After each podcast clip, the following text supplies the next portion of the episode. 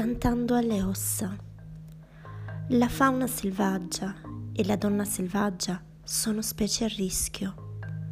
Nel tempo abbiamo visto saccheggiare, respingere, sovraccaricare la natura istintiva della donna. Per lunghi periodi è stata devastata come la fauna e i territori selvaggi.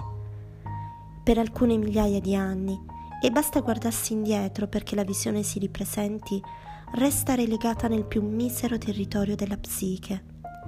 I territori spirituali della donna selvaggia, nel corso della storia, sono stati spogliati o bruciati, le caverne distrutte, i cicli naturali costretti a diventare ritmi naturali per compiacere gli altri. Non a caso, le antiche lande selvagge del nostro pianeta scompaiono mano a mano che svanisce la comprensione della nostra intima natura selvaggia. Non è poi tanto difficile comprendere come mai le foreste antiche e le donne anziane sono considerate risorse di scarsa importanza. Non è un mistero insondabile. Non è mera coincidenza se i lupi e i coyoti, gli orsi e le donne un po' selvagge godono di una reputazione simile.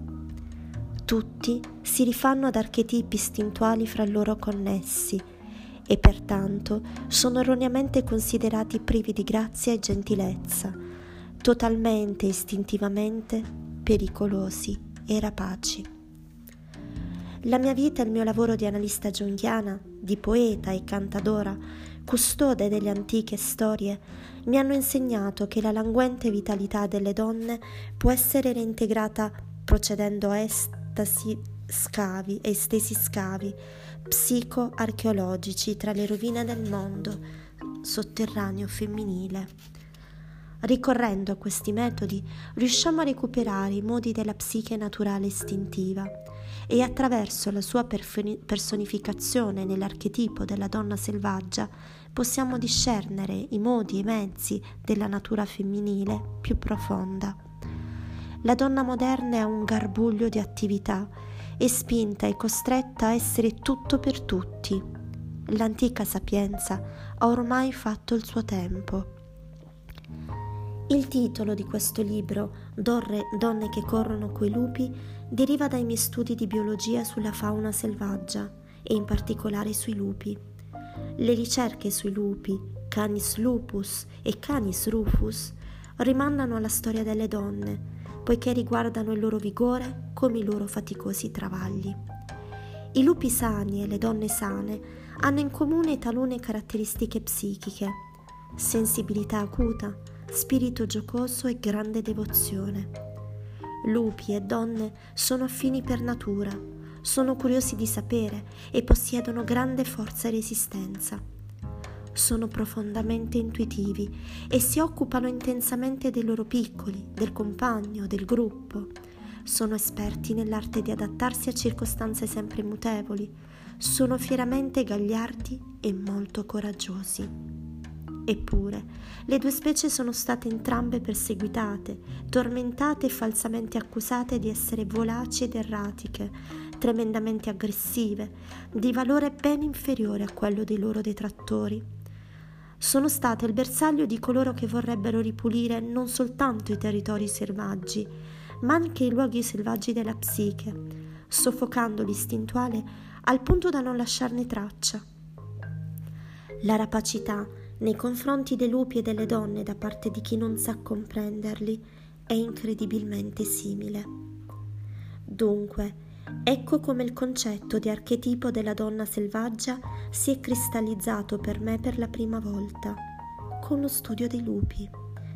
Ho osservato anche altre catu- creature, per esempio gli orsi, gli elefanti, le farfalle.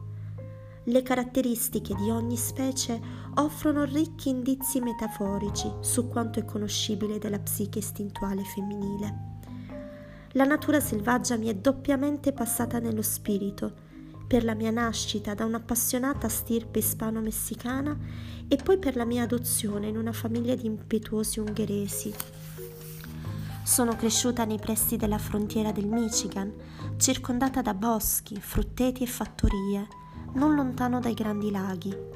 Laggiù il mio nutrimento principale erano lampi e tuoni. La notte, i campi di grano stridevano e vociavano. Lontano, a nord, i lupi raggiungevano le radure nel chiarore lunare, si impennavano e pregavano. Potevamo tutti abbeverarci alle stesse fonti senza paura.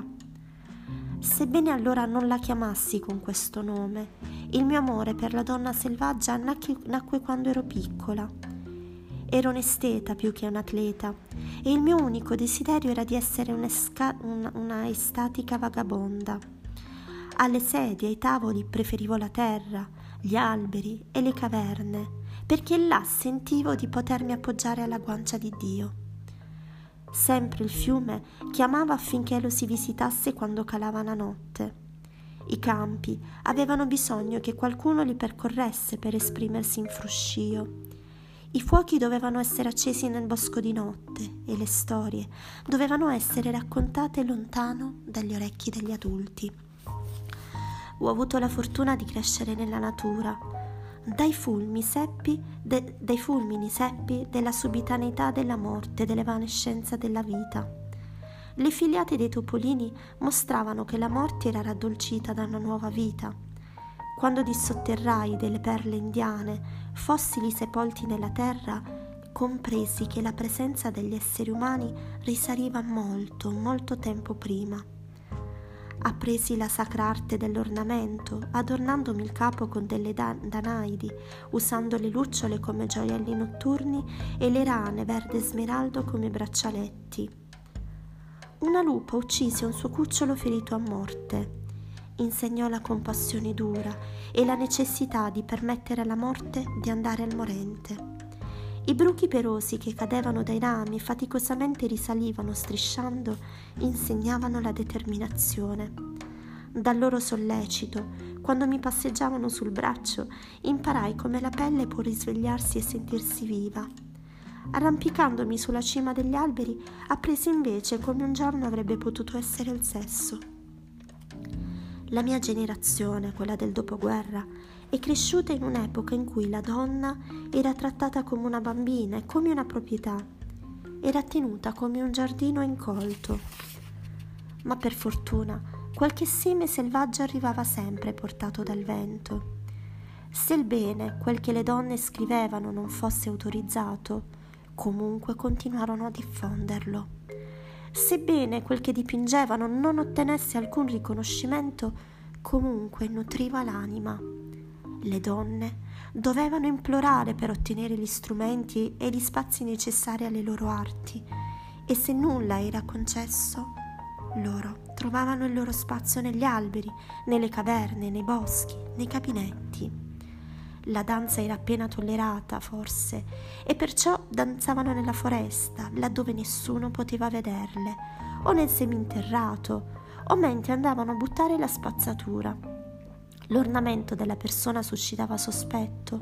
Un corpo felice o un vestito accrescevano il pericolo di subire un torto, di venire aggredite sessualmente. Perfino gli abiti che indossavano non potevano dirsi loro propri.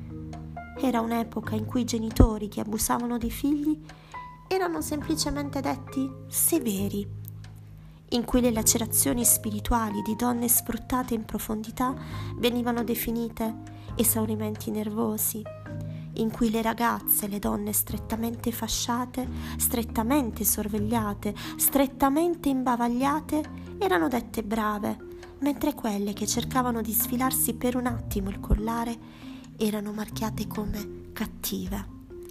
Così, come tante donne prima e dopo di me, ho vissuto la mia vita, come una creatura travestita, come amiche e parenti prima di me, mi sono pavoneggiata barcollando sui tacchi a spillo e ho indossato l'abito buono, il cappello per andare in chiesa, ma la mia favolosa coda spesso spuntava sotto l'orlo e le orecchiette si contraevano tanto da farmi ricadere il cappello sugli occhi o da farlo volare per la stanza.